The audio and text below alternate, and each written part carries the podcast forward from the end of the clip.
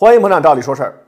由于世界经济的不景气和贸易摩擦等因素的影响，二零一八年中国的高科技产品生产出现了下降。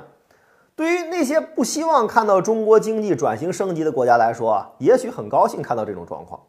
但是最近报道出的一系列数字，让这些国家的政府和经济界啊肯定笑不出来。日本二零一八年十二月向中国出口的半导体制造设备，比当年八月的最高点下降了几乎一半。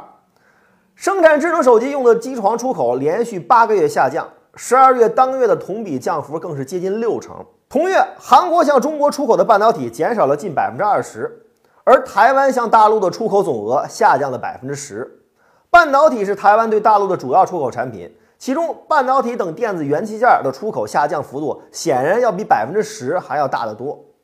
众所周知，中国是智能手机等高科技产品的世界工厂。中国高科技产品的产量下降，意味着全球半导体市场正在趋冷。中国这个高科技世界工厂，在全球高科技产业链中处于重要的末端环节。如果中国高科技产品的产量下降，同时意味着对半导体等相关产业的产品需求下降，随之而来的是对全球相关产业的拖累。以智能手机产业为例，世界智能手机市场出现了饱和的迹象，加上中国国内市场出现的经济减速等因素，需求低迷。中国的手机产量自二零一八年的第四季度开始就一直处于负增长。台湾的鸿海集团，也就是富士康，是世界上最大的手机代工厂，它目前最大的生产基地在河南郑州。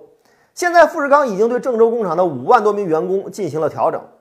以中国为中心的这轮世界高科技产业的不景气，已经开始对全球相关企业带来了冲击。根据日经新闻的统计，以京瓷、TDK、村田制作所为代表的多家日本企业销售额时隔九个季度第一次出现负增长。韩国三星时隔两年再次出现了利润下滑。台湾的台积电也发布了对今年第一季度利润的下滑预警警告。中国的高科技产业出现不景气，不一定是全球相关产业不景气的唯一原因。但是在众多高度国际化的产业当中，无论是中国的高科技世界工厂，还是日韩等国的零部件企业、设备制造商，或者是美国的谷歌、微软、亚马逊这些高科技硬件的应用企业，大家的业绩和发展都高度相关。没有任何一个人可以在世界市场的不景气中受益。